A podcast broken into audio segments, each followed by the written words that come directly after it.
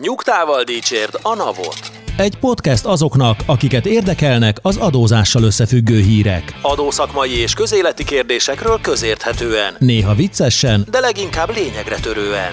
Boár György és Radnai Károly, valamint állandó beszélgetőtársuk Horváth Dániel, Két hetente összefoglalja, amit nem akarunk hallani, de mégis mindenkit foglalkoztat. Sziasztok! Ez itt a Nyugtával Dicsérd a Navot podcastunk hatodik adása. Állandó szakértőinkkel beszélgetünk, Radnai Károly Sziasztok! és Boár György. Sziasztok! Engem pedig Horváth Dánielnek hívnak. Itt az adás elején szeretnénk megköszönni a sok meghallgatást az eddigi adásainkkal kapcsolatban, és jeleznénk is, hogy mely platformokon vagyunk elérhetőek. Egyrésztről a saját honlapunkon, nyugtával.hu, most már a Spotify-on is, Soundcloud-on, Facebookon, YouTube-on. Szóval, aki szeretne, az úgy gondolom, hogy elérhet bennünket. Na de kezdjük is a műsort az első hírrel. Friss, még ropog. Orbán Viktor a parlament őszi ülésszakának kezdetén bejelentette, hogy 600 milliárd forintot fognak kiosztani 2022-ben a gyereket nevelőknek. Erről már ugye korábbi adásunkon is beszéltünk, még mindig nehéz szakértői szinten véleményezni, de mivel olyan horderejű a hír, azért úgy gondoltuk, hogy mindenképpen foglalkozzunk vele, ami az eddigiekhez képest novum, hogy nem csak a személyi jövedelemadót fizetők, hanem a katások is visszakapnak a befizetésüknek a negyedét, természetesen nem mindenki, hanem a gyermeket nevelő katások, illetve akik ECHO szerint adóznak, ez az egyszerűsített közteher viselési hozzájárulás, csak kimondtam, Ö, ott pedig a hír szerint a minimálbér utáni esziát lehet majd visszakapni, ők azért mondjuk ebből a szempontból egy picit rosszabbul járnak, hiszen a tervek szerint a 2021-es átlag jövedelem után, ami ugye Igen, pontosan. jóval magasabb elvileg, mint a minimálbér, lehet majd visszakérni, és a korábbi adásban azzal is foglalkoztunk, hogy az lenne a jó, már nem feltétlen társadalmilag nem feltétlen igazságos, de adótechnikailag meg kivitelezés szempontjából az lenne a jó, hogyha mindenki visszakapná, független a jövedelem szintjétől eddig a határig, és hát úgy tűnik, hogy erre ezt a megoldást is fogja választani a kormányzat. Igen, kérdés volt még, hogy mi a helyzet a kétkeresős családokkal, erre is választ kaptunk. Itt mind a két szülő igénybe veheti a visszatérítést, és külön-külön érvényes rájuk a felső határ. Uh-huh. Mit gondoltok ennek az intézkedésnek a létjogosultságáról, illetve még inkább a feltételéről, ugye 5,5%-os gazdasági növekedéshez kötötték a bevezetését. Hát az 5,5 százalékot megugrani egy 2020-as év után szerintem nem volt egy olyan túlzó vállalás. Ha csak nem valami apokaliptikus állapot alakul ki, azért várható volt, hogy ez, ez össze fog jönni, úgyhogy nem gondolom, hogy itt nagyon merészet álmodtak volna a parlamentben vagy a PM-ben ezzel kapcsolatban. Aztán hát így adótechnikailag erről az egészről beszélni, maximum a kivitelezésről lehet, de szerintem a, a, a célokat illetően nehéz szakértői véleményt vagy kommentárt fűzni hozzá. Alapvetően politikai megfontolású az egész történet, úgyhogy Ja, egy kis matekórát érdemes hozzátenni, mert a magyar ember általában nem jó matekból, hogyha esik valami 20%-kal, akkor 25%-kal kell növekedni, hogy visszajussunk ugyanarra a pontra. Tehát, hogyha tavalyi GDP 6%-kal csökkent, és most idén meg 5,5%-kal növekszünk, akkor ez azt jelenti, hogy nem mínusz 0,5-ben leszünk, hanem mondjuk mínusz 1-be. Tehát valószínűleg azért ez egy elég alultervezett GDP növekedés volt, amit hát jó nagy valószínűség szerint nem csak Magyarországon, a világgazdaságban máshol is meg fognak haladni. És hát egyébként csak, hogy ezt erősítsük, ha összehasonlítjuk a, a második negyedévnek a Jól mondom, második negyedév, igen, a második negyedévben volt tavaly a nagyon nagy zuhanás, mm. meg idén most a nagyon nagy növekedés, hogy ott egyébként, ha összeszorozzuk a kettőt, akkor tényleg pluszban van, azt hiszem plusz 1,5%-ban volt, tehát hogy nem csak a csökkenés sikerült ledolgozni, hanem még azon felül is növekedni. Ez is azért azt mutatja, hogy ez az 5,5% az könnyedén meg lesz, és valószínűleg ezért is jelentette be a miniszterelnök már jó előre, hogy hát itt tényleg földindulásnak kellene történnie, hogy ez az 5,5 százalék ne jöjjön össze. Mondjuk azért még mindig mozgó célpontra lövünk, ugye itt a, a költségvetési hatásokat, illetően erre 21-es átlagbér lesz a felső szint, amit hát nem tudom, mikor fogunk pontosan tudni. Igen. Legalább január 12-ig várni hát Valószínűleg a költségvetési hatások most nem olyan fontosak a, a célok szempontjából, úgyhogy ezért is dönthettek úgy, hogy ezt jobb, jobb lenne bejelenteni. De ez a 600 milliárd, ez költségvetési léptékben ez mekkora összeg, vagy mekkora tétel? Tehát a SZIA bevételünk az mennyi? 2600 milliárd körül van, tehát azért ez egy Jelentős. majdnem a negyede. Ez azért egy komoly dolog. Tehát azért választás még Magyarországon korábban ennyiben nem került. Na de ha már az SZIA-val kezdtük, folytassuk is ezen a vonalon tudni, Lik, nem csak ez az adó visszatérítés, mint lehetőség áll a az adózók és a magánszemélyek rendelkezésére, hanem a nagyon népszerű első házasok kedvezménye is ki ne emlékezne rá, hogy a tavalyi évben hírértéke volt annak, hogy tömegeknek kellett az esküvőjüket lemondani, áttenni, elhalasztani, a járványhelyzetre való tekintettel. Sokan ezt meg is tették, mások kényszer megoldáshoz folyamodtak. Ugyanakkor ennek a kedvezménynek az igénybevételéhez tényszerűen a házasságkötésnek vagy a bejegyzett életási kapcsolatnak meg kell valósulnia. Ezt azért tettük ide ezt a hírt, mert hát azért, hogy mondjam, nagyságrendjében nincs ott, mint a 600 milliárd forintos intézkedés, tehát azt hiszem, hogy 4 milliárd forint volt a költségvetési hatása 2020-ban a hír szerint és nem tudom, mert a pénzügyminisztérium valószínűleg egy ilyen jó ütemérzékkel kezdi leporolni azokat a híreket, amiket már előre betárasztak, vagy hogy nem, nem is leporolja, de most hoz, tehát hogy, hogy, hogy nem most vették észre, hogy milyen sokan vették igénybe az első házasok kedvezményét, amit valószínűleg már június 1-én is tudtak, vagy, vagy már május 21-én, tehát hogy az SZIA bevallásokat követő nap, tehát a statisztikák rendelkezésre álltak, de hát valamiért vártak vele négy hónapot, és hogy igazából nem is azért hoztuk ide ezt a dolgot, hogy a pénzügyminisztériumot elkézzük, hanem hogy, hogy kicsit beszélgessünk arról, hogy milyen adókedvezménynek van értelme, milyen adókedvezménynek nincsen értelme, mert hát valóban ez egy talált pénz a legtöbb embernek, azt nem a havi 5000 forint, Igen. és 24 hónapon keresztül. Igen, tehát, hogy Igen maximálisan 120 ezer forint adó.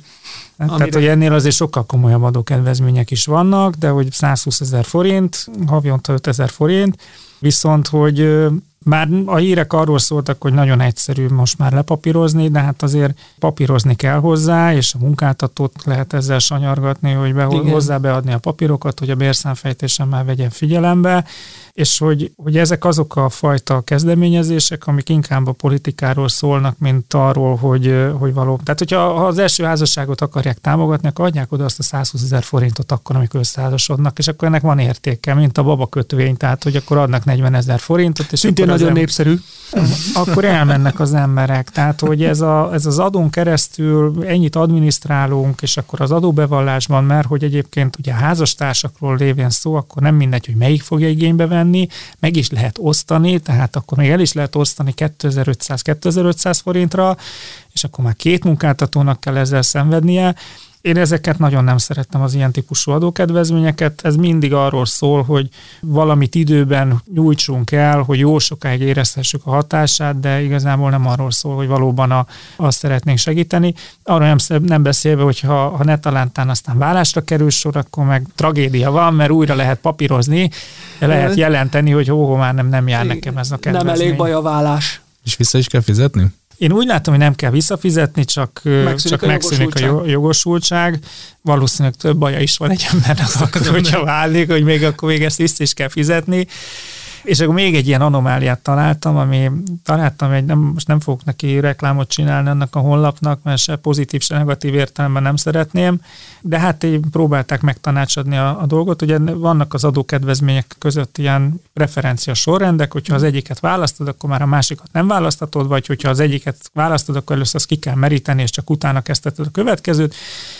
És hát ez is egy szakmailag teljesen indokolatlan dolog, hogy a, az első házasok kedvezménye és a családi adókedvezmény azok nem kompatibilisek. Tehát az egyik megelőzi a másikat, mert természetesen sorrendiségben általában összeházasodni szoktak az emberek, és utána lesz gyerek, de hogy, hogy először ki kell meríteni az első házasok kedvezményét, és utána lehet igénybe venni a... És azért az élet nem ilyen.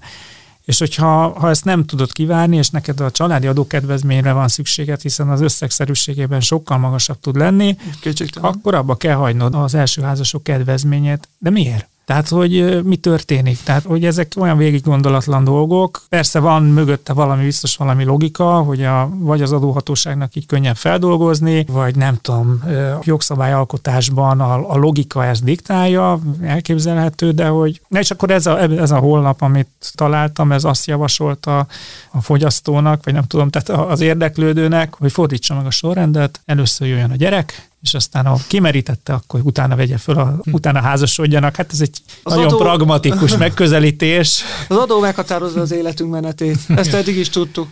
Úgyhogy hát ez 120 ezer forintért, aki azt elhalasztja az esküvőjét, akkor annak innen is gratulálunk. Menjünk tovább. Még mindig ezen a vonalon maradunk egy kicsit.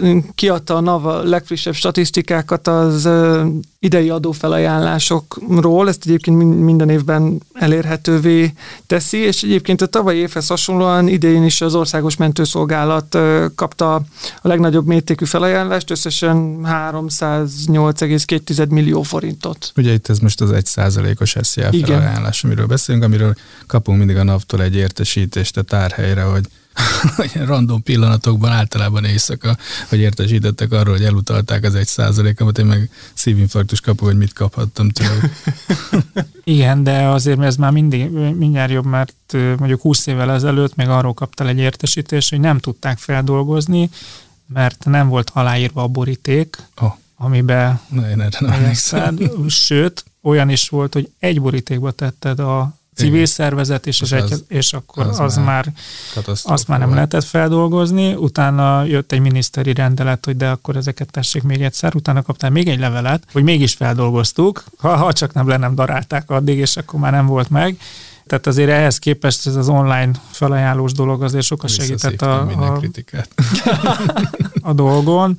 Szerintem sokkal jobb, előrébb vagyunk.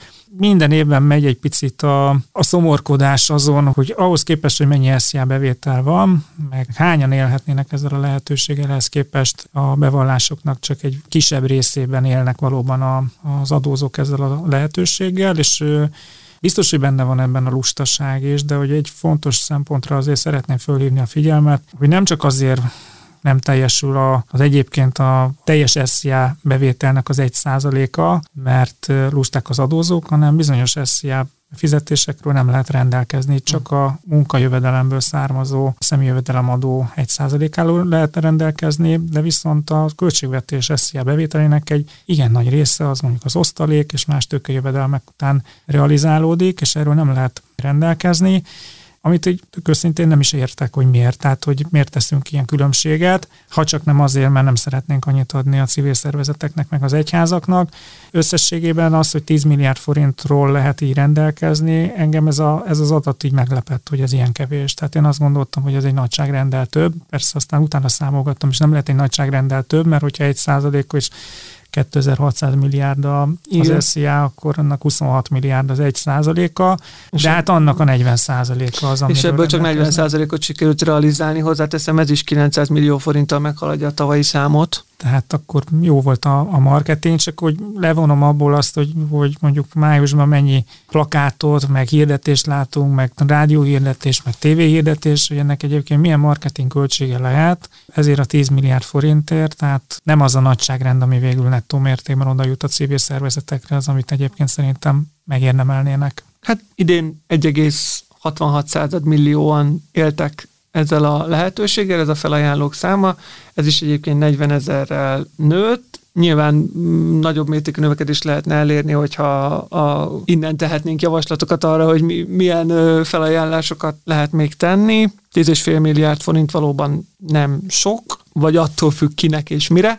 Nagyon népszerűek még az állatvédő alapítványok, az egészséget támogató alapítványok, a gyermekek testi szellemi ö, épségét ö, ápoló alapítványok, de egyébként ez minden évben így van. Szerintem azért a 10,5 milliárd forint az, az nem kevés pénz, nyilván össze kéne hasonlítani, hogy mennyi a, a civil szervezeteknek a, a teljes mondjuk bevétele, vagy az a részükre teljesített teljes felajánlás úgy adomány formájában egy évben. Én szerintem sok, sok civil szervezetnek ez a bevételi forrás, vagy, mm. vagy ez egy jelentős bevételi forrás. Tehát nyilván ez egy mondjuk ilyen adópolitikai vagy támogatáspolitikai kérdés, hogy egy százalékot akarunk, és ezt milyen alapon akarjuk, hogy direktben menjen az adott szervezetnek. Tehát, hogy én örülök, hogy van ez. Más kérdés, hogy örülnék, ha többet adnánk arra a célra, amit én fontosnak tartok, és itt jön a kérdés, hogy mi, mi az, amit az emberek fontosnak tartanak.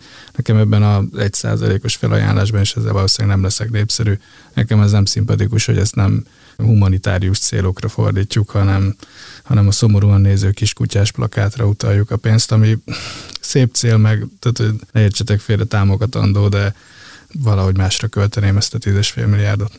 Az ugyanakkor viszont némileg ellenpontozva, amit mondasz, azt gondolom egy szimpatikus dolog, hogy elég széles körű döntési lehetőséget biztosít. Tehát azért sok, sok szervezetből választhatsz rendkívül szertágazó célokkal, igen. Szerintem ez, egy, ez önmagában egy jó dolog. Szerintem még egy érdekes aspektus ennek, ugye van egy másik egy százalék is, amit fel lehet ajánlani, ha jól emlékszem, igen, ugye az igen, az igen. egyházaknak, és nem is tudom kinek lehet még az egyházak mellett, ott el van bújtatva egy-két alap ha jól emlékszem, a tehetségprogram, vagy valami Igen, hasonló. a tehetségprogramban.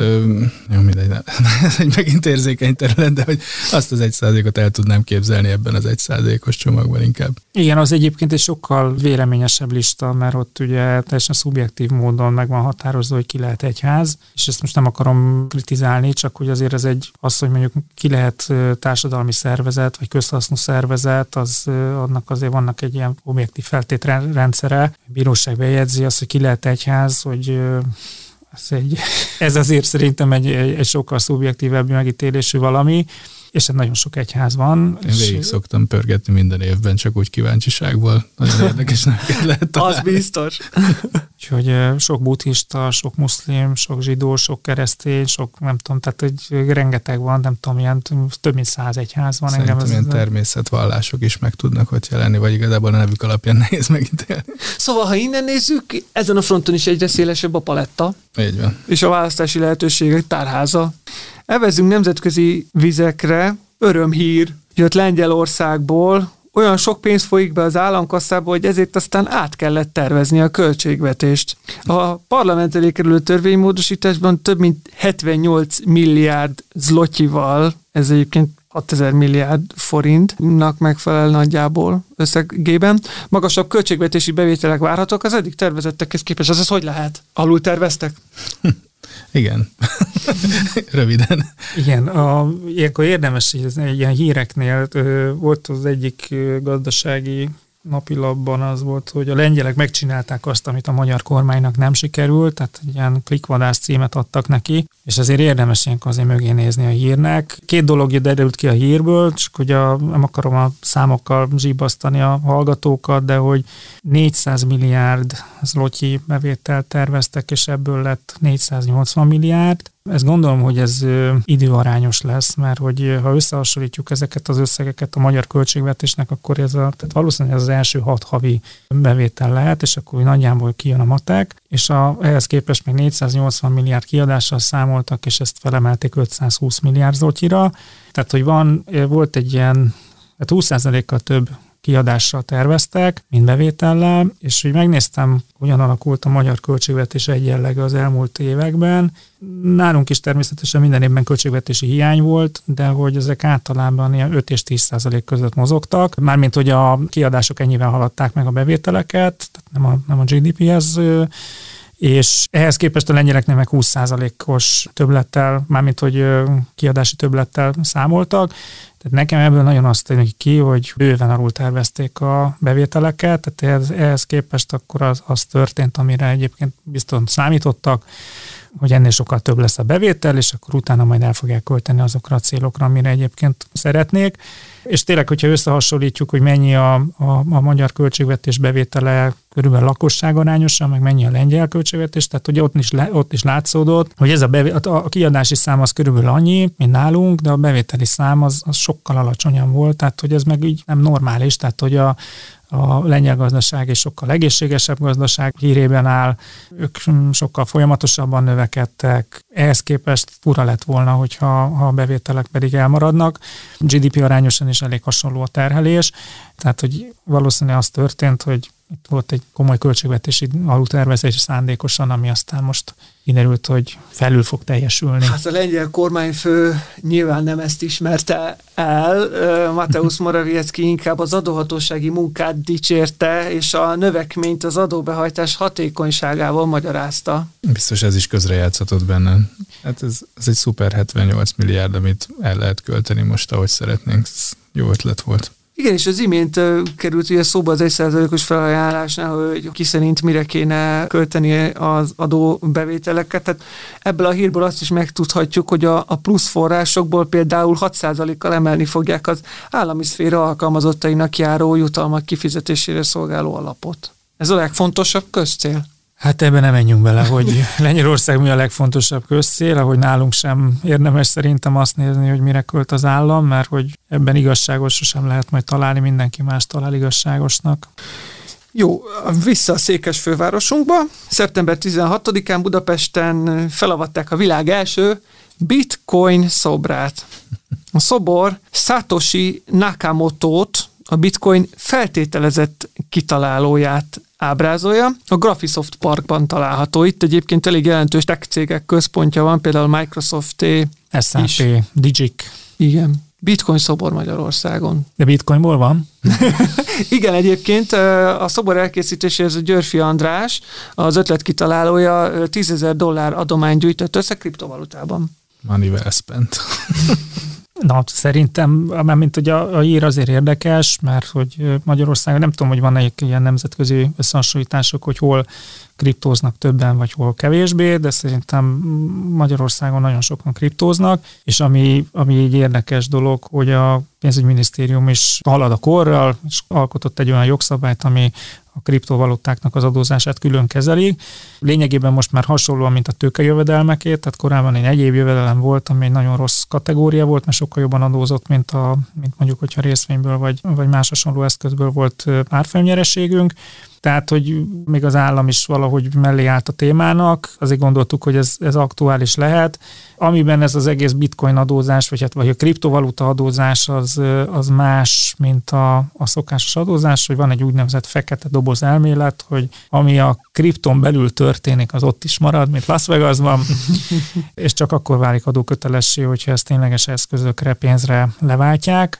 Mindaddig, amíg egyik kriptóból a másikba megy, és ott árfolyam nyerességet ér el, addig az nem adóköteles, és ez azt reméli ettől a pénzügyminisztérium, hogy ez egyébként más külföldieket is az országba vonzhat, mert kedvező adózással nálunk le fogják tudni adó, adózni a jövedelmüket, úgyhogy szerintem a, a kriptoszobor felavatása Magyarországon ebből a szempontból is egy úttörő jellegű dolog.